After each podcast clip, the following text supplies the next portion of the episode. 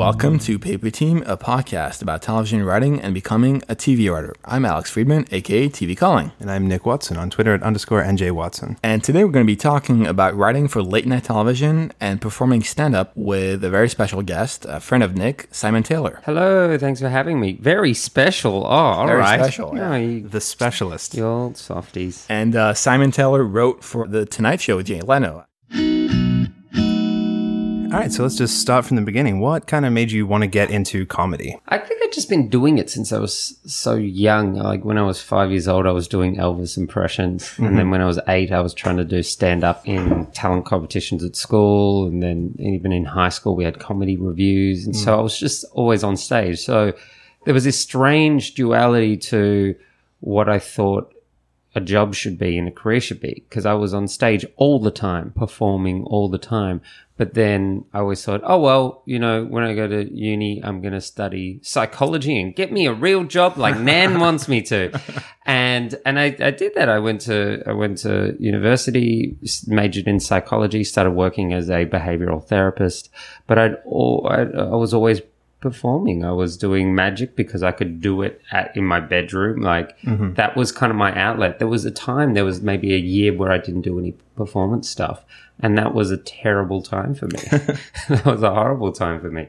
So I kind of uh, felt fulfilled when I was doing these stage things and writing. And Twitter was a big part of what got me into TV writing and things like that because I just enjoyed writing jokes so much. And I was getting all this immediate feedback from people. Just getting these retweets. I'm like, oh, well, those are good jokes then. So I kept doing that type of joke. And I learnt to joke write from the masses you know, responding to me. So that was a, a, a big part as well. And I learned to keep it short and tight and remove all the words I didn't need. So there was just this, I, I was just always drawn to performing in comedy and, and, and funny things. Were there any influences on the television part, or is it really more about the kind of the, the joke aspect, uh, the comedic aspect? Well, we had a host in Australia called Rove Live. Well, that's his name. That show was called Rove Live. His name was Rove McManus. Rove is still ridiculous. It's like his name was Manus Face. Row Uh, of quotations live, yeah, yeah. So, th- I mean, that was a big part of me because I think I just always wanted to be interviewed by the famous person. Even Letterman, I watched Letterman. I'm like, I want to be on that. I want to be in that chair. And so, talk, or, or I wanted to host those shows as well. I wanted, I wanted Rove's job. I wanted Letterman's job. And so, here's a little secret. I had never seen an episode of The Tonight Show with Jay Leno before I wrote for it. oh. Can you be retroactively fired? Is that, is that a Uh, thing? yeah, no, too late. It's all done. Uh, so I, I think it was really Letterman and Rove were the two big TV people that I'd, I'd kind of watched growing up that were things that I could aspire to. And so I, I always had that. And it wasn't until kind of I got my break with Leno that I just absorbed everything. I watched all the Johnny Carson stuff. I watched um, Kimmel and Conan and, and all the late night stuff. And I became a late night nerd for a good good time. So you'd be hard pressed to challenge me on uh, on on their stylistic differences because I think I could write a I'd write a joke for each one of them, or I could break down how each of them writes a joke or the jokes they choose at least. Yeah, I was going to ask, what was the, the late night landscape in Australia? Did you guys have the American shows over there? How did that work? Yeah, it wasn't more of a landscape than it was just, uh, you know, uh, a crack out the door that you could kind of peer out of. Like it, it was, uh, it was really Rove. I don't think there was anyone who else was doing a late nighty thing. Micallef did for a little while. Yeah, I feel like there were a lot of more panel shows than late night shows, like the Glass House. Um, even I don't know, like the, and Specs. yeah, the Project. I guess does that count? I don't know. Like No, well, that's that's it's more of a news, news, thing. news yeah. show. So look, late night talk show format. There's only really been the, here are the three I can think of. There was um, Steve Vizard, who was just ripping off Letterman very, very blatantly, Mm-hmm. doing the same segments and the same bits. Shaun Micallef, who was on at the same time as Rove for a little while, but was just too meta. I think he was too so many in jokes, like very self-referential. And I think he admits that he overwrote it, that it wasn't his personality shining through, it was his, you know, he was doing too many bits. The intro was too scripted and too, where Rove would just come out and just be your mate. And people loved him for that because no one would, no one will comment, oh, I love Rove, but Micallef's a, you know, a better writer. No one said that. They just go, I love Rove. You know, no, I guess if if you don't know the technique to something, it's it's not attractive to you. I'll draw a slight analogy here because it's on my mind. If you watch like the uh, UFC, the mixed martial arts fighting, people know what boxing looks like. You punch them in the head, you're winning. But then when they get on the ground and they start grappling and doing Brazilian jiu jitsu, if you don't know the moves, then you think it's boring. People are like, this is boring. They're just like hugging each other. Well, if you know what's happening, like, no, he's got his left leg in here and no, he's got this guard, he's passing guard and he's doing it. So I think it's, it, that can happen sometimes in, in entertainment where if you're in the world of entertainment, you know the subtle things that someone's doing. So we, we had mm-hmm. that. We had Rove, who was the everyman, and Micallef, who was the comedian's comedian. And then, of course, there was a little show on Channel 31 called Live on Bowen. Oh yeah, of course. My my show, part of the landscape. Well, that was that was um that was a long tradition. Tradition. That's how Rove got his what, what would we call a mainstream network show? Yeah, what was it called back then? Studio A or something? No, Or- no, no. For him, it was called the Loft. Oh, that's right. Yeah. called the Loft way back. So Wait, so what is this about now? so in Australia we have what five channels? Uh, ABC, uh, SBS, seven, nine, and ten are the main networks, and we also have a community TV station which is there, but probably not as widely viewed. But it can like actually, you know what? Sometimes some shows are better viewed than than uh, uh, some of the main networks. Yeah, it's like time. each state and capital city and surrounds has their own kind of community channel where people can come in and then contribute and uh, work together and Hmm. Yeah, yeah. and stuff. So consider it like a local network, but uh, sometimes uh, they all would play the same thing. So Rove got his his start on that. He did something called the Loft, which was basically university students learning how to create television, and that tradition's still going. So I hosted for about three seasons uh, a late night talk show called Live on Bowen, and uh, that uh, that was a very important learning experience because you just got to do. Sometimes you can't always just sit in your bedroom and think your way into a good TV show or think your way into a good performer. You have to do it and make mistakes and learn. So there's footage of me. There's episodes up of me doing the Live on Bowen and all the. Are they online? They are online. yeah. Sure, can link them in the episode show notes. Yeah, and I was actually a writer on that show from season one through to three, uh, and as a segment producer for one of those. But it was right before you took over hosting. It was I was there with um, So I think I went four, five, six. yeah, Yeah, there so you we go. just missed each other, but you were around. You were hanging out in the audience, and you were doing your stand up bits and stuff. Yeah, I was always I was I did two did 2 spots I think, which was uh which was the most on it out of everyone. So I was edging my way into hosting it, I guess. Yeah, it really was a great experience. Like that kind of place offered those opportunities to learn and to really get a grounding in in making TV and writing and, and working on a schedule and all that kind of thing. I found it invaluable myself. Yeah, absolutely. And I just decided I was going to host it, and uh, and then I, I made the uh, the difficult task of myself to convince everyone else. Where do you feel is the main distinction in terms of what you need to host and be funny as a host versus be funny as a joke writer? Di- very different skills because um, there are plenty of amazing joke writers who don't learn the performance tex- techniques. So there are dramatic skills that you develop on the scene. And there are also sometimes people who, who are really good at the dramatic skills, but just don't have good writing and don't say anything that's really relevant. So they can get on stage and just get everyone in a good mood and they can react. And there are comedians who are really good at that. You just put them on stage, they will entertain a crowd. But if you give them, you say, hey, write a set, write a really strong set, they just can't. They just talk about nothing and banalness. If you want to break it down, I mean, writing has techniques like irony or, you know, pull back and reveal or uh, metaphors and similes. And so these are a list, I could write, give you a list of all the little techniques involved in actually crafting a joke. But uh, on stage, there's the same. There's holding attention.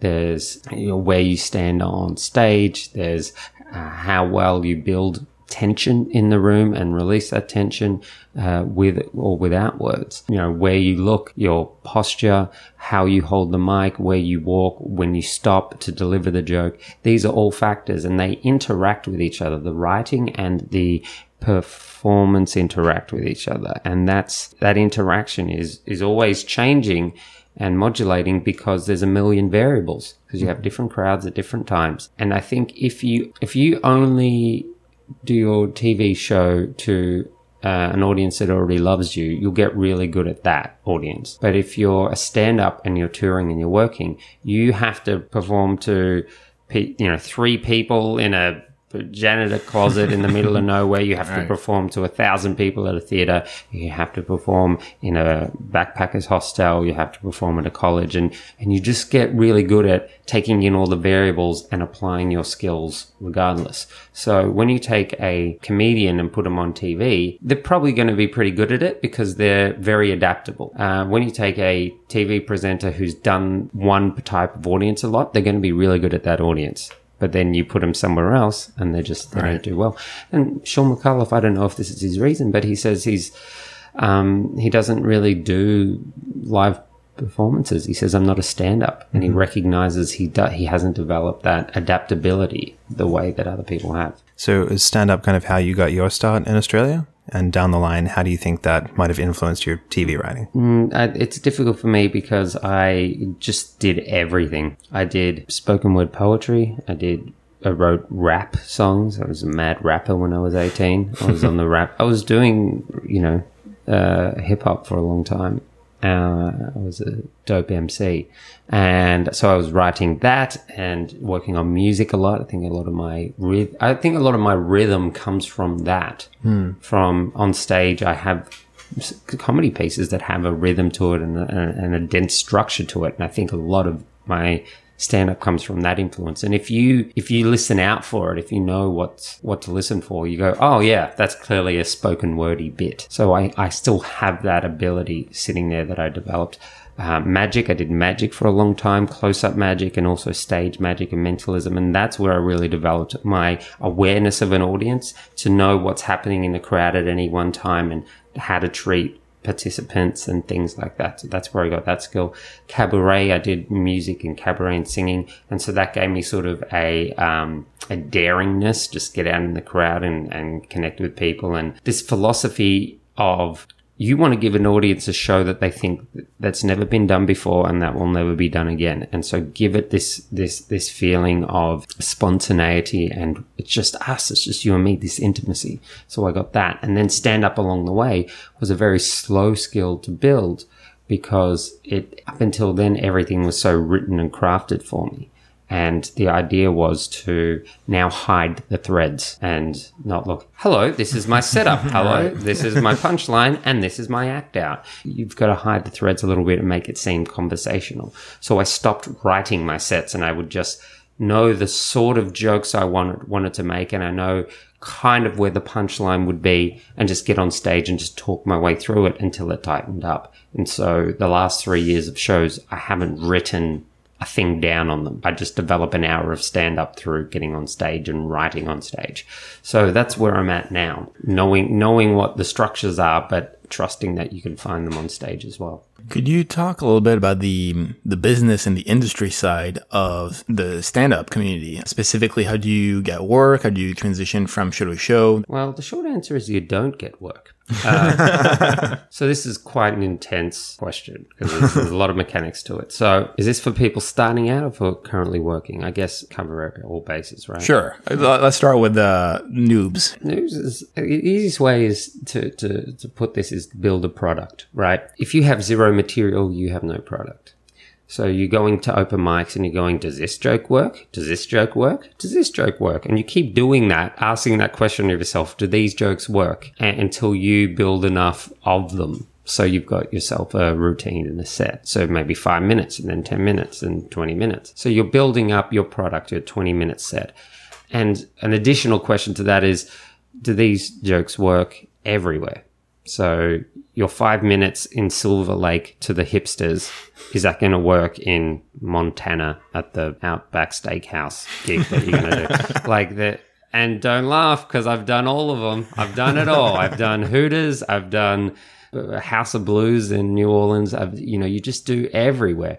So keep in mind, this is advice someone gave to me. You're on an apprenticeship when you first start. You've got to do every room in every condition. The corporates where people are just there for the free alcohol, they don't care. that their boss paid you whatever money it is to, you know, they're just sitting around a, t- a round table with each other talking about who's f- who in the office. Like that's, that's exactly what's happening.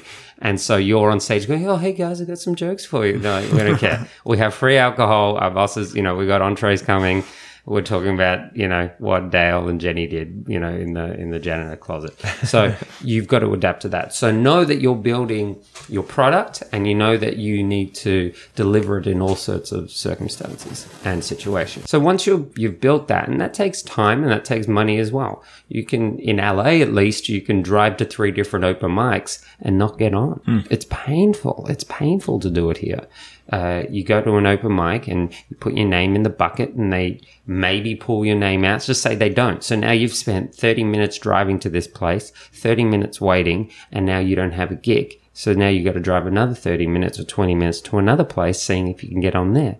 But the problem that that creates is just say you do get on, your name gets pulled and you're on in the three quarters in, everyone's pissed off by that stage. So now you don't even have an audience. So you've waited two hours to get on stage for three minutes in front of three people who aren't listening, who are on their phones. So that's a very difficult situation here. So anywhere outside of LA, at least the open mic scene is a community. So if you're in San Fran or if you're in Melbourne or if you're in uh, Singapore or something like that, all the open mic comics know each other by name because it's a smaller community because they're doing stand up to become stand ups. And they're just going, all right, I'm building my product. I'm building my five minutes, my 10 minutes. All right, I've got a good 10 minutes, I think. Now I'm going to go do it in other places and see if it works there. So you build your product and you make sure it's actually usable elsewhere, however difficult that is. And then people who see you in the community working on that product will start going, Hey, you're funny. Come do my show. So all of a sudden now, after a year of building this set, people are, are going to give you some money to go do it in front of their show where they have a proper paying audience. So here in, in LA, sometimes that's colleges. I just did UC, UCLA. And the reason I did that because some dudes I met on the open mic scene have seen my stuff and they're like, Hey, you, you know, we know you can do this. Um, and so I headlined there. So and that- look, they knew I could do it because I put on a one hour show here and showed I could headline. So build your product, show off your product, and then people will will start paying you for the small gigs. Now, in in Australia and in the UK, um, there are different scenes. So in the UK, there is there is a comedy circuit. There's a tradition of it. You could probably make a living off just being a club comic and just going around the country to all the cities and towns and doing club gigs and pubs and things like that. Probably you can make an okay living. At least you could, um, from what I heard, maybe five, ten years ago. Perhaps it's changing now. But you could also get on the college circuit there to some degree as well and corporates. But what we also have in Australia and the UK is the festival scene. So in Australia, the club circuit, maybe if you work, you know, if you headline all the, the, the cities, which is only five twice a year, maybe you'll earn about 12 grand, uh, expenses taken away. So what you have to do is you got to do the festivals and the festivals in Australia, um, New Zealand, all around the UK, especially Edinburgh, is you design a poster, you pay you know, $300, $500 registration. So you're in the, the little guide and you just tell people and you find a venue and you tell people, Hey, I got this show. Here's my flyer. Come to my show. And you just basically sell your own product. You're, you're your own salesperson. Or you find a producer who's like, you just do the funny things and I'll sell your show. And a publicist who will email the radio people and the newspapers saying, this person's hilarious. What an interesting story they have. They just got back from Hollywood where they hugged Danny DeVito. Ask them about that. Oh, ask them about this, you know, uh, time that their, their mother died of a heroin overdose. There's a comedian who did that last year, whose mother died of a heroin overdose. That was his press release. After his mother died of a heroin overdose, Corey White got into, you know, stand up and things like that. And this is an amazing story of adversity. And so you just draw people into your show. And so then this is where the biz comes out of the showbiz. So now you've spent all your time going, well, being a comedian, I'm just going to be creative and make jokes. Well, no, now you have to hustle. Now you, now it's biz part of it. You have to uh, get attention, get people to your show, sell your tickets. And then from there, the word of mouth will help and newspaper articles will help. And, and now you're selling products. So if you can do that, let's hypothetically say for an Australian, because that's what I am, I do Perth the start of the year in January as a stand up. I do Adelaide. I do Brisbane some years. I do Sydney. I do Melbourne. and potentially New Zealand. Sometimes you can do those festivals as well. And you do them and you try sell as many tickets and hypothetically say you've earned $30,000 from all those festivals. Then you got to stretch that out over June, July when there's no work. Or you do what I do and come to America and work here and, and write for TV shows or go to clubs and things like that. So I know this is all very, this, I hope this isn't boring to people, but this is the banal reality of, oh, I love doing jokes on stage. All right. Well, if you want to make a living out of it, now you have to have the boring admin side of it and you have to have the boring tension grabbing side of it. So that, that that's that that's the reality um, for for the festival world. Here in america it's very hard to become a club comic. I don't think there's any really clear route. Uh, the only way i think someone who is unknown can can do the club circuit is if a headliner asks them to open for them or the club that you've been going to for the past five years lets you host at mm. NMC because just went up to a comedy club and I did a small spot because I said, Hey, I'm from out of town and here's my reel and I've written for the Tonight Show and things like that. They go, Oh yeah, we'll give you five minutes on a Sunday. I'm like, all right, that's fine. A gig's a gig. Went out, did it, did really well. And I said, you know, what's the chance of getting more work? They said, well, there's none. I'm like, what do you mean? They go, well, you're not a headliner because no one in the country knows you. They go, the headliner chooses their support act. So there's no spot there. And we reserve our MC spots for our locals who have been coming here for the last hmm. five years, being open micers here and then getting to the stage where they can be MCs. And they only get 50 bucks anyway. So here I am, eight years into being a full-time performer, six years into being a full-time stand-up. And there's actually no way to approach a club and get work from them. The only way seems to be through meeting a headliner who will give me a support spot or getting enough of a profile to draw ticket sales in for them. And it's a strange irony. You could have the greatest comedy product in the world and still not get the gig. And that's a harsh reality that people need to know. It's like, hey, I'm better than that headliner. So what? They're more famous than you. But it's a balance as well because there are people who got YouTube famous and get on stage and they suck and they don't have a product. Mm-hmm. So it's that perfect balance between product and, and profile. And people will get shitty at you uh, in the comedy community if they think your profile is bigger than your product. Mm. And there will be people who get salty when they know their product is bigger than their, their profile because everyone else is getting these gigs and they're like, but I'm better. So there's almost like it takes the industry two years to catch up to how good your product is sometimes. Mm. So it's, it's not a, easy world to navigate because it's very rare that someone is as good as their profile is, that, that they line up perfectly, that everyone's talking about this dude and they're as good as their product. And that's that that varies all the time. So you just got to accept that's part of it and then, you know, work it in, in any way you can. Sounds like there's definitely some parallels there to the world of, you know, screenwriters in mm-hmm. regards to knowing the right people, uh, going out there and selling yourself and, and networking and, you know, you can write sure. the best script in the world and it still might not get made unless you do all that extra legwork to go with it. Yeah, I was going to ask, what what is the networking aspect on with the headliners? Do you go out and just like trade business cards like it's an awkward. Uh... No, it doesn't work like that. I think in stand up, at least, the good thing is that there is a level of purity. You go into a new scene or you meet people for the first time, and comics will be a bit standoffish. They'll be like, oh, hey, yeah, welcome to town or whatever, what's up? And they won't judge you until they see your set. So I've had times where I've gone into a,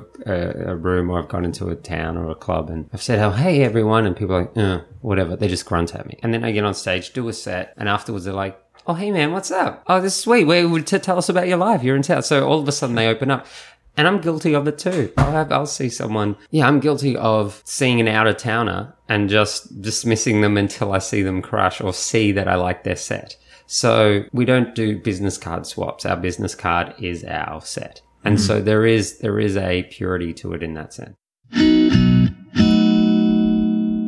So you talked a little bit about this idea of a profile that you need to have to get those gigs and so on. Mm. How do you put yourself out there? Is it just Twitter? Is it YouTube? What are some uh, elements of it? I go on all the hot podcasts like Paper Team. to be honest, I do the Coca Cola approach. I just do all the things. I do. Hmm. T- I have a big Twitter. I posting videos on Facebook all the time. I have a YouTube. I have a Snapchat. I have Instagram And I just look at those social media formats and go, how do I best maximize what's on there? And then I build up a mailing list. And so when I have shows on, I contact people and say, hey, this is on, and hey, maybe win free tickets. And so you, you, you build it that way. Also, I have confidence in my product. So sometimes you have a really good show and you just give away a lot of free tickets to the first couple of nights of the show. And so people, the word of mouth spreads because people will, you know, spread the word on a good show. Uh, so other things, uh, you know, you push for TV spots.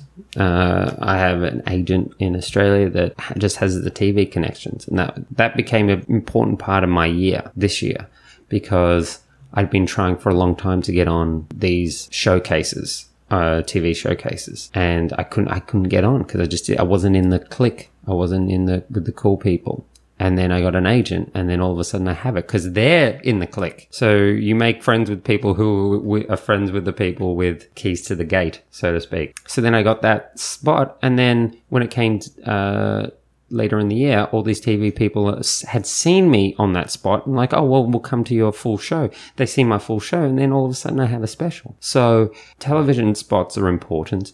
So you connect with the people who are connected to TV. And look, it is the same with screenwriting because keep in mind, I pitch TV shows all the time. You know, writing a, uh, a, a, sitcom pilot at the moment, um, something that I've done before. And I've written TV formats, documentary formats, and also game show formats and things like that. And I've had situations looking back where the people that I, the production house that I was working with just didn't have the connections to the network the way that someone else did. And so I've had, I've had ideas stolen because the production house were just so careless in the way that they, they pushed my idea. They just basically gave it the, the whole pilot to the network and just said, here it is. Here's everything. Here's the ideas. Here all the episode layouts.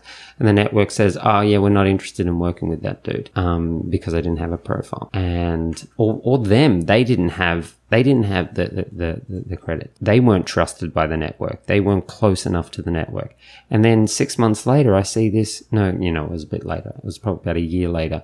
I see the exact show being done. And it just infuriated me because the production house was like, the idea wasn't good enough. I was like, it was amazing idea. And it, it, and it was totally viable and perfect for that network. They just didn't have the hustle to to get the network. They didn't they didn't champion me in a way that I think they should have. Because the way I see it, when someone like Jerrod Carmichael gets a show on NBC, the network doesn't go to stand up gigs. They don't watch all the stand ups and know what's going on. They don't see a spectrum of all the their basic someone has championed him and saying, This is the dude. You need this dude on TV. He's amazing. You need this, and it's going to be the same with screenwriters. You need an agent that comes in and says, This is the guy. This is the guy or girl. This is who you need. I'm telling you, amazing, undeniable that this person should be there. Now, that attitude is, in, in my opinion, is a must. How good the product is, is going to burn you later. Like if it is a good script, then you'll be fine.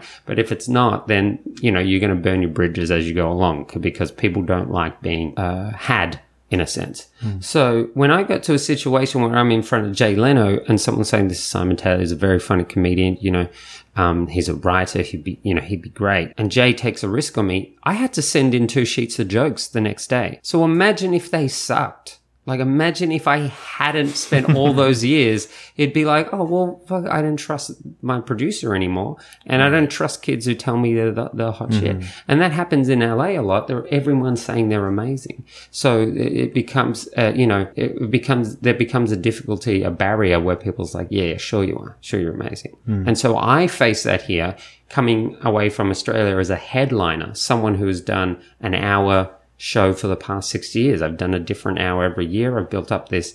I, I, I have enough confidence in my product. But then you get over here and everyone's talking about, well, I'm an amazing comic. And like, well, have you done the hours that I've done? And so you have to be a little objective sometimes. It's very, I, I'm riddled with self doubt most of the time. And so it is very hard to go, no, no, no, I'm actually really good. Mm-hmm. It's so hard to do that because you've got the voice and the comedian in your head going, shut the hell up. You're not, yeah, you, well, you think you're good now? You think you're good? Yeah, you watch yourself burn. So you've got that voice in your head, but sometimes you just have to take the creative, insecure mind away and put the business mind in, or you find an agent who will do that for you, who will say, this is the person, this is the script. I'm telling you, this is the show. And I'm doing it now with my agent. I'm just telling them, I'm saying, I just wrote a format, a game show format. I'm like, this is it. This is the one. This is, I, I've done all the research. I know all the shows. We're pushing this and let's talk about strategy. And they're like, all right, we'll read the pilot. And I'm like, forget the pilot. This is it. Trust me. Mm-hmm. This is going to, this is going to be it. So let's start talking strategy and how we do it. You can read the pilot. Sure. Go through it, have a read so you know what it's about. But th- this is the show that we're getting up in for these reasons because you, you have to know your target sometimes. If you feel like you know your target, then you know the approach. What can happen with networks and TV and I'm sure you've read that stuff about, um, do you ever read that stuff about Sony and Assassin's Creed versus Uncharted? So mm. Sony were going to, decided they're going to do a, a video game movie and it was going to be Uncharted. And they like, there's this email leak that everyone got. And the, the execs are like, oh, sweet. So who should we get to direct this? Oh, didn't that, didn't a guy do a, a documentary about Donkey Kong? So they get this like indie documentary maker, King of Kong. King of Kong. Yeah, yeah. great documentary. Was, yeah. Got nothing against that dude, but to direct an Indiana Jones style movie. I mean, that's what Uncharted is. It's Indiana Jones' big advent, epic adventure. Right. Now that dude, good on him. Like, sweet, he got a big gig, but that's not the skill he was building. The skill he had been building was indie doco style, you know, just because the subject was. So Sony didn't know what the f- they were talking about because they think, oh, that's a gaming thing. Let's get the gaming guy.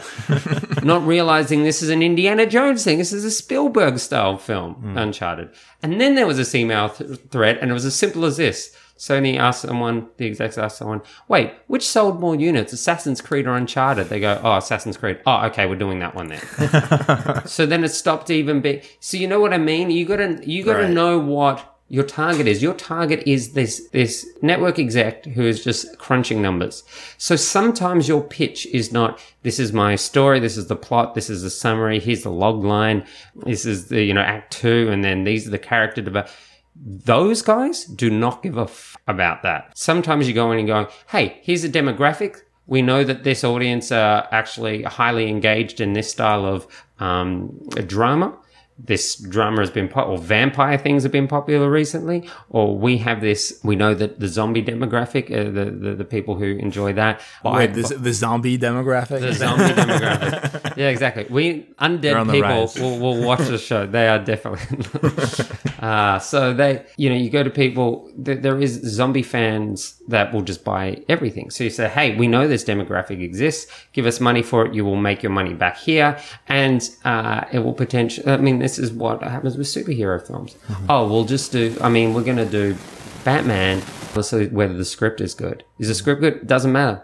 It's going to, we'll make our money back. 70% of it's going to be from overseas. They're going to dub it into another language. They just want to see Batman punching people. Who cares? That's their attitude. We spend our time in this world of, let's like you know the ship building a ship in the bottle let's look at oh let's get the master oh no it's a millimeter off we go and an exec comes along goes oh sweet ship in a bottle i'll buy that yeah but the i just want to get the color of the deck to match the no one gives a sh- we just ship in a bottles are popular now sell it put a price tag on it it's done.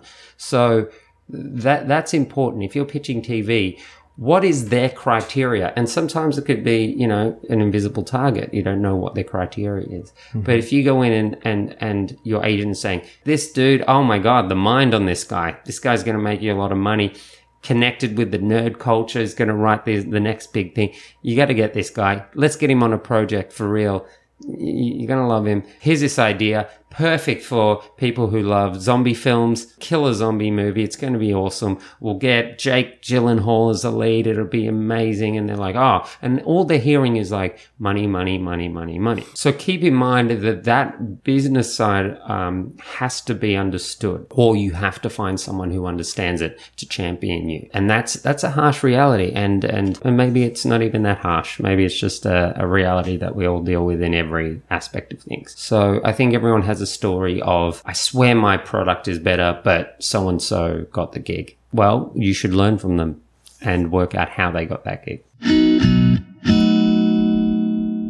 So, just pulling back for a second to you mentioning being in front of Jay Leno, how did all of that really come about? How did you get in that place and have that opportunity? I did a stand up gig here in LA. I, my friend was living in West Hollywood here. Oh, sorry if I revealed your location. Uh, I've revealed the back cave. I got people are gonna just like show up and announce now. Just walk around West Hollywood looking for you guys. friend of mine was a writer and said, "Come to West Hollywood, fly over to LA, and help me write this show I'm writing." Just like a stage show. So I flew over, thought I'd have a little holiday. I get off the plane, and my friend says, "Oh, I got you a gig at Meltdown Comics." And notice. So I do an eight minute set, a meltdown, and after that set, a producer from the Tonight Show comes up to me and says, "Hey, you're so funny. Just come hang out? Come out the Tonight Show. I'll get you a ticket." And I'm like, "All right, free ticket." So I go to the Tonight Show, see how it works. I'm blown away by how everything's working. I'm looking at the people holding the the, the, the cue cards and the way the cameras move, and I was just really enamored by it. I'm like, this is the pinnacle of, of showbiz for me. And I had seen Johnny Carson up to that point, and so I, I did really love that world. And afterwards, I'm leaving, and the producer's like, "Oh no, no, no, you're coming backstage. I'll introduce you to Jay." So backstage, I, I meet Jay, and the first thing I said to him, and the reason I said this because there were maybe like five other people who got to meet him after the show. There's always like half a dozen VIPs, and they were saying, uh, "Oh, hey Jay, you were great." He's like, "Oh, where are you from?" And he's like, "Oh, we're from Minnesota." And he's like, "Oh yeah, I played the Bunkers Comedy or whatever club." So he was saying the same thing to everyone. Oh, from New York. Oh yeah, I played Gotham and just so that. And I'm like, I don't want that experience. So I got to see the interaction and the moment everyone got with Jay. And I, when I got my turn, the, he was in autopilot. He was like, "Oh, where are you from?" And I just, I cut him off. I'm like, "Hey Jay Leno, I'm going to write for you one day." And he laughed and he's like, oh, okay, yeah, right, sure.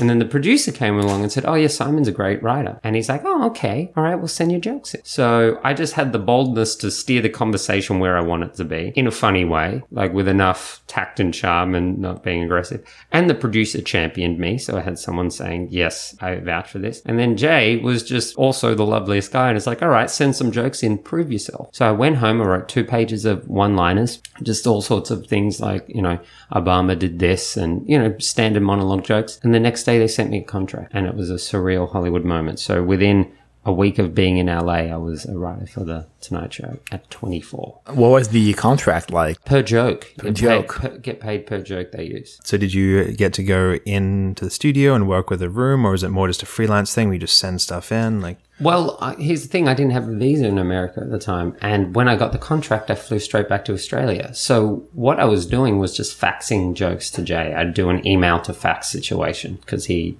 still used fax machine. so he'd take the page out, go to his office, write the ones he liked on the page, give it to his producer, who would then put them on little cue cards, little hand system cards, and then he would have, you know, 500 jokes on system cards. Probably, actually, probably not that much. Maybe a couple hundred jokes on system cards. And he spent the day just sorting through them, getting down to his favorite 30. And then the head writer and, and him would, you know, swap ones out and then put them on the big cue cards. And that's how they do it every day. When I visited LA, I came and hung out in the studio and you know, and uh, watched rehearsals and hung out backstage and things like that. But I was also on the road. I was a stand up. So I'd be in the middle of Singapore or Indonesia doing a stand up gig and then go home, look at the American news, send jokes in. So I was, I was t- touring stand up while I was a writer as well, which was so perfect because I, I, I personally don't like desk jobs. So I, um, when I write, I always, I always seem to write when I'm you know, driving or when I'm in tra- transit or just before I go on a gig or things like that. I, I find it very, um, I, I, find it's against my personality to sit in a white office, which I, I have done. I did for um, the Shaun Micallef show on ABC in Australia. I did for a while. And I just, to be honest, I hated it. I hated the environment, but I accepted the opportunity and, uh, the lessons to learn from it. So, so that was that was kind of like it was the perfect scenario with Leno. Just send jokes in every day, and we'll pay for the ones that he used. How do you uh, stay fresh and generate so much content on a daily basis? I just have rules. I just set myself little mini goals. I before I wrote for Leno, I would always say ten jokes on Twitter a day, and then it became ten good jokes. Like you need at least it became you need at least twenty retweets by the end of the day, and you keep writing jokes until you get you achieve twenty retweets. And what that does is it means that you're writing jokes to that that are that work that are effective that make people want to retweet them. So just set yourself little goals of like, I've got to write a page every day. I did this cool thing this year called um, the three day novel contest. It's, I think it's based in Canada, Toronto maybe. And you have three days to just to write out a novel. So you can come in with a plan. You can come in with beginning, middle, and end, but you can't have written any of it. And then on the f- the Friday, you wake up at you know 12 a.m. or whatever time you think you can handle, and you just start writing. And you just it forces you to create this system of I need to get another 700 words done by four o'clock if I if I want to stay on track. Otherwise, I'm going to be behind. And it just shows you that you can be regimented in your goals to be creative, and that that's important to me. So every day I need to achieve something in terms of writing. And I just I punched out a a pilot the other day just because I'm like it's it's, it's done by today. There's no it has to be done by today. I'm just been really disciplined at setting goals and and sticking to them. And if I don't make it, it's like, well, you well tomorrow you got to get it done tomorrow. There's no excuses now, and so I would create enough discipline in that sense. So uh, mini goals, mini goals that result in uh, in in major goals. You're obviously not someone then who subscribes to that idea of waiting for the muse to strike or That you know, is the biggest piece of shit I've ever heard. The muse will strike, but only when you're in an environment where you're you've set yourself up for success. For mm-hmm. you, do- I mean, there's balance in life in distracting yourself and whatnot, but you don't sit. What do you? What, you sit in your bedroom on your couch in silence until the muse strikes. I don't. you, you've got to be. You've got to find that balance of well, you pu- push yourself to work and create and produce, and the muse will be floating around and it'll it'll strike sometimes and it'll give you the idea you need. But if you're not in habit of working the muse could be talking to you and you don't actually have any output. I think it's a it's i know it's a um you know such a figurative idea but if you if you don't actually build the, the skill as you go if you don't get good at writing jokes just because you think of the best joke in the world. What now? Do you know the word economy? Do you know how to structure it? Do you know how to deliver it now? Because you haven't practiced the actual skill, mm-hmm. and just because you have this amazing inspiration, this amazing idea, you don't know how to to actualize it now. So there's a balance between the skill and the creative inspiration, and creative inspiration on its own is not enough. So do you ever find yourself encountering, you know, writer's block or is that also more a fiction of just not having the discipline? No, I have writer's block in the sense of just being drained and tired and emotionally not in a good, you know, spot. I don't know. I think writer's block may be potentially just another word for having, you know, being a bit down and being, being, um, not in an emotional state to be productive. And that's, you know, that's a chemical thing and that's totally acceptable. I, you know, I've had, I've had three days where I've just been just so exhausted and going, I need to do some stuff, but I just couldn't, you know, I've just been traveling too much. I've been on the road. My mind is just fried. There's exhaustion and there's, there's also like being in your own little bubble of only writing these style of jokes for so long and you feel like you've maxed it out and you don't have any, you don't have any perception of alternative forms of creativity at that time.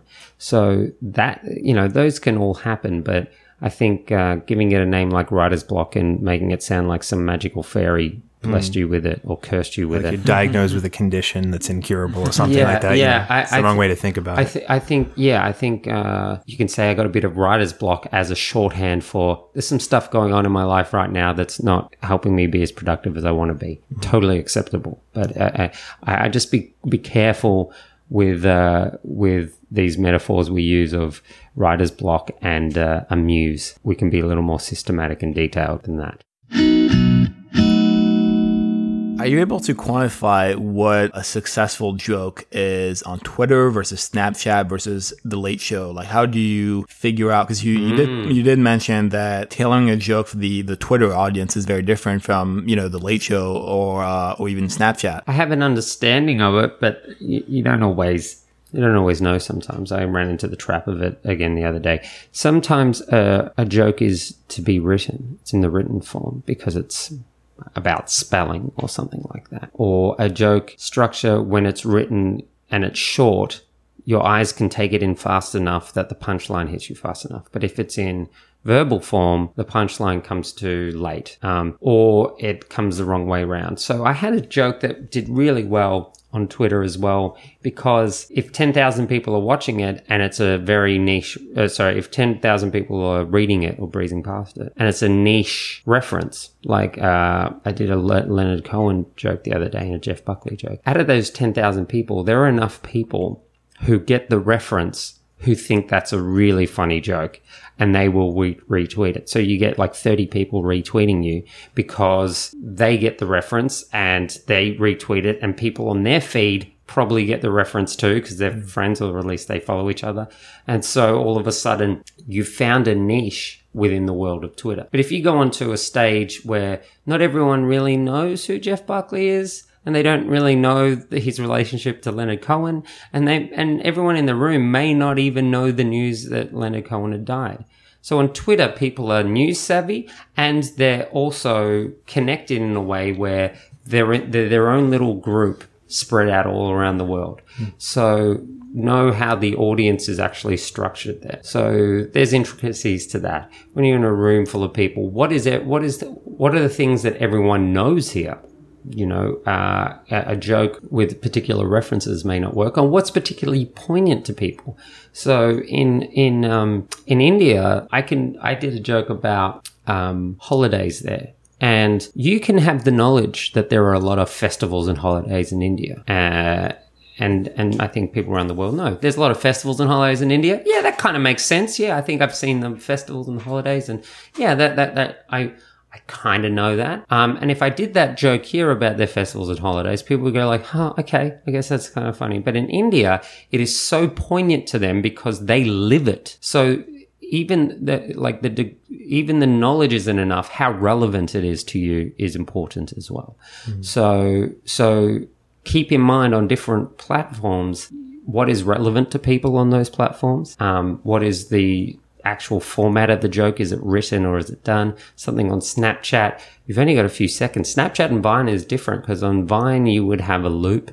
So you can, you know, there's, there's a comedy to how, you know, you've got six seconds and it's just going to spin back around. And so something that is grabbing really that can grab you. R.I.P. Vine, by the way. What's that? Yeah, it's, R.I.P. no, it's, Vine. yeah, it's dead. I hmm. guess it didn't. That format didn't didn't didn't survive long enough. So so Snapchat jokes I have are usually just my face because a face is very. This is my old cognitive psychology coming back. Humans are attracted to faces.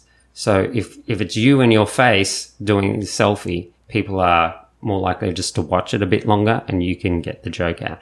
But if it's like, oh, I'm taking a, you know, a, a video of an empty glass, it's not that visually pleasing as opposed to a face. So you've got all these psychological principles that go into it and people just work it out eventually as well. You know, you have these people on Facebook who have millions and millions of views on their Facebook videos because they start the video going, Hey, I'm so and so. And if you uh, want to see this next amazing magic trick, click the like button right now. And, it, and let me promise you this if I get your card correctly, make sure you share that video. Good deal? All right, let's do it. So they're just playing the format to make sure that they actually get the max out of it. That's important as well. Keep in mind, uh, we know these things from like YouTube. You know, you see the little thumbnail of the cleavage. Like how many people were doing that for, for a long time? You just see cleavage and, or, you know, they're getting big views just because they, people were, were clicking the, the thumbnail. So an attractive thumbnail. Now, let's not deny that humans are attra- the, the definition of attractive is that it, it attracts you.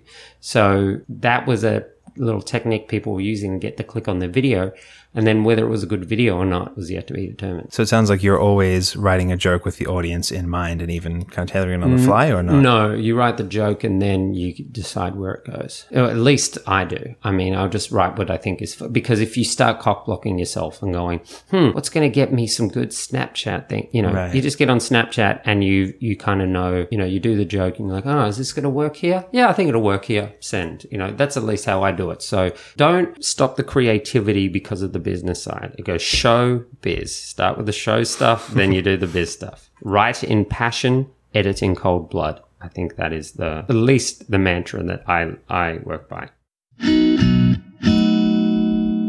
So recently you were on a pilot for Comedy Central with your friend Justin mm-hmm. Willman. How mm-hmm. did all that come about? That was a situation where he was doing a live show at Nerdist, and I was helping him write the live show, and I was in the live show. We we had a big night where we had all his agent and uh, managers got execs from from different networks in. I think we had FX, we had truTV, I think we had Comedy Central. Comedy Central were just first in, best dressed. They just said, "Yep, we love it, we'll get it." Um, and then they gave him a a special, but that's when I got live on Bowen. So I went back to Australia and started hosting my own talk show, and he was doing that. He filmed that special. So Justin Willman's of Mouth, which aired on Comedy Central. So I was involved in getting him that uh, initial special. And then they did a pilot, uh, which really was just timing. It worked out. I'd finished all my festival run and uh, I just got my visa here. So I, I flew back here and we worked on the uh, Comedy Central pilot. And um, we uh, it was an interesting process and I learned a lot of things from it. That there were, it's actually really difficult to talk about it because uh, it's not my project. So I don't know what Justin's okay with me saying and not saying. But I, I, I think I can say that it, it, it certainly lived into that invisible target thing. Mm-hmm. Of wait, who are we doing this for? Like, is this are we writing the best show that we like, or are we writing this to satisfy the Comedy Central execs, or are we doing this the production house's sensibilities, or do we have a specific demographic in mind? So that was one of the challenges of writing, where we'd write a thing and then there'd be a debate on wait, is this who's this going to satisfy? Because we had things in the writers' room that we thought were the funniest things in the world. But then someone went, yeah, but that's not Comedy Central. And so all of a sudden this idea, idea got shut down. So that was actually a challenge in the process worth, you know, keeping in mind. That, that can be difficult when you don't actually know what your, where your product is going. So I guess it, it goes back to that question you just asked before. Do you, what, I mean, where do you start? Do you think about who's it for and then write the joke? Maybe my answer before was, was too much about social media. In terms of demographic, yeah, you got to know what your audience is. So social media, the answer is come up with a joke and then find the, the medium for it. But in terms of the question is, are you speaking to mothers age 40 or bros at college age 20? that then you know, all right, well, I'm going to do these jokes for these people and these ones for the other. What do you feel are the big differences between writing alone for someone else, like Jay Leno, versus writing in a group for a common project? Well, because it all filtered through Jay, I would learn his sensibilities. So, like little things. If I saw a joke, there was a joke that was like, um, the punchline was teenagers aren't smart enough to work out how to have sex. That was the, I should have just done the whole joke. But anyway, that was, that was, a, that was, a, that was the punchline. I'm only giving you punchlines here. No setups in my jokes, just punchline. So anyway, the punchline was teens aren't smart enough. And then Jay, when he did the joke, said teens are too stupid. And so I learned from that. I'm like, oh, he would rather just go for the jugular. He'd rather call someone stupid for the for the laugh and get a bigger laugh because it is more intense to say you guys are stupid then you guys aren't smart enough. That's a very soft Simon Taylor way of mm-hmm. going, guys, come on, you know, get yourselves together. So you write to his sensibilities, and I ended up just writing to what I knew he liked doing.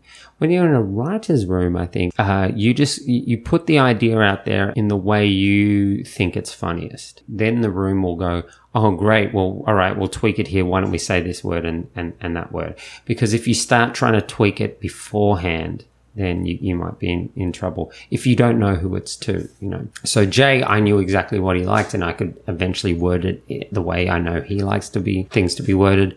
But uh, in a writer's room, perhaps you just get the funniest ideas out first and then you guys can refine it together. So, what prompted your decision to kind of move to the US for good? And, you know, do you have a visa to get here, a green card, or what's the. Well, I'm not moving to America for good. I think it's just this is where my work is now. So I got the O1 visa, which is the dumbest name for a visa, alien of extraordinary ability. so I'm an The ALF visa or something. Yeah, I'm the alien of extraordinary ability. And uh, it was just because I was offered work here. So if there were no work in America, I wouldn't have moved here. But I was offered work and I came over and I, I, I did it. Um, because, you know, the UK has work as well. And I could have just hung around Australia and gotten a commercial radio, which was offered to me, which I said no because it just was, I think it was another desk job. But maybe I'll do it when I get back as well. So I was just kind of following where where my opportunities were. So I think the Tonight Show was such a random thing to happen. I mean, I came over to help a friend out with writing a show, and I ended up writing for the Tonight Show. So it'd be silly of me not to capitalize on um, on the, the the opportunity that I got here, the the path of least resistance, so to speak. So coming to America was not let me you know take on America. or was hey, America's trying to take me in. Uh, so, what are you currently working on, and what do you think is next for you now? I'm working on so many things. I'm working on my new live show, which is opens in January in Perth. It's called Spectacular Ish. So that's that's going to be an hour of stand up. So I'm working on my live show. I'm working on a, a game show. So I wrote the pilot and I'm vehemently pushing my agents to push it to networks. I'm working on a sitcom pilot, partly because of your encouragement of, uh, of, of, of part of my show the other day. Awesome. And I am focusing on those three things at the moment because I got a few other nice little things coming out. I got the special coming out in January. And so that, I think that will get me a bit of attention and I want to mm-hmm. make sure I have things to offer people. So if people are like, Hey, you're great. Can you do another live show? Yep. I've got a, another live show ready mm-hmm. to go.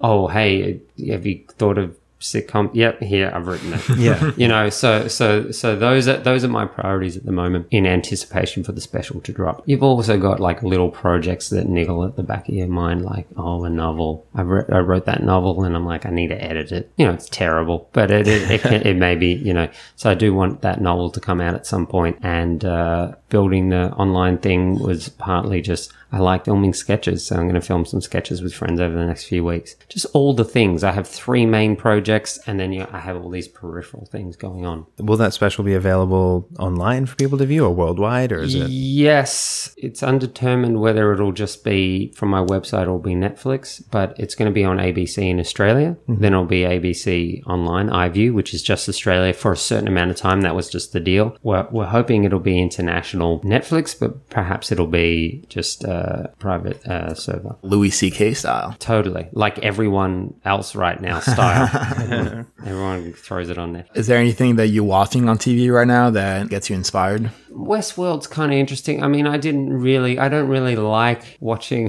TV. the irony to that. What What are you doing in this podcast? I mean, it's so weird. I, do, I do, well, I don't like watching narrative show. I mean, my shows were just like, like Seinfeld, which are just compartmentalized shows. Actually, that's I, I don't like season narratives to be honest. Just my my temperament. I can't like I, I didn't get through The Wire. I didn't get through The West Wing. I didn't get through Breaking Bad. I, I just I lose interest after a while, and it's all about the episode. Am I right, Nick? we just had an episode about serialized versus episodic. We Yeah. totally get that. Yeah. Yeah, so I just, uh, that, I mean, that's where my uh, my shows are Scrubs and Seinfeld and uh, even Brooklyn Nine Nine because I could stop watching it and not worry. You know what I mean? Or Archer or things like that. But to be honest, the things, the TV that I watch the most, most is late night and talk shows, like I, I and game shows. So it's really just that entertainment style format, studio panel shows, entertainment style. I enjoy late night. I'll, I'll consume late night. I'll consume panel shows. That's where most of my TV watching comes from. Are there any resources that you would want to give for aspiring writers, comedians, joke writers, uh, etc.? Poking a Dead Frog. That's a really No, great book. that one. Poking a Dead Frog is really good. It uh, breaks a lot of those things down. Stewart Lee's books. Have you heard of those? Stewart Lee is very uh, good at analyzing his stand-up shows, so he'll explain why the joke went here or why he repeated something here, and so he's very analytical. So, Poking a Dead Frog and uh, any of Stewart Lee's analyses of his his own work, books that I think have actually genuinely helped me in in in the writing, comedy writing style of things. Also, big one is just go online and look up basic story structures. If you keep reminding yourself of the basic story structure, you can make sure you don't fall into the trap of coming up with these complex monstrosities of Frankenstein scripts of, and then the main character dies but comes back to life, and then is another, per- you know, just uh, make sure you know your basics. And to be honest, I learned that from improv. That was I didn't even mention that was another thing I was doing. In improv, we learned basic story structure. What's a horror? What you know? What happens in a horror? Oh, it's done in these settings, whether it's you know trying to escape or you're in the woods. Or so know know your basics so well. Can try to treat yourself as a jazz musician in times like I know the scales so well, so when I don't do the scales, I'm I feel comfortable. You know when I mm. when I play with it. Just keep keep feeding yourself the basics, and there's a million of them online and variations of it. There are TED talks of people talking about story and and whatnot. So do all the things. Fantastic. All right. Well, thank you so much, Simon, for coming, and thanks to all of our listeners for tuning in. If you have uh, some reviews for us, which we would love, you can go to paperteam.co slash iTunes. That's .co, not .com. Apparently, we didn't have the money for that. Uh, It was already taken by some mystery person. uh, all of your iTunes reviews will help us get new listeners and uh, and build our little community. and as always, I'm on the Twitterverse at TV Calling. I'm at underscore NJ Watson. And what are you, Simon? Mr. Simon Taylor. Ooh. Mr. F. Oh, oh wow! I didn't realize it warranted an ooh. It's just very fun. It's very polite. And uh, There you go. okay. And uh, if you have any thoughts, feedback, you can send them at ask at paperteam.co. Once again, that is co not dot com. And we won't be seeing you guys next week because of Thanksgiving, even though there's not much to be thankful for this year. But nonetheless, we'll see you guys in two weeks on Monday, December 5th. All right. See you then.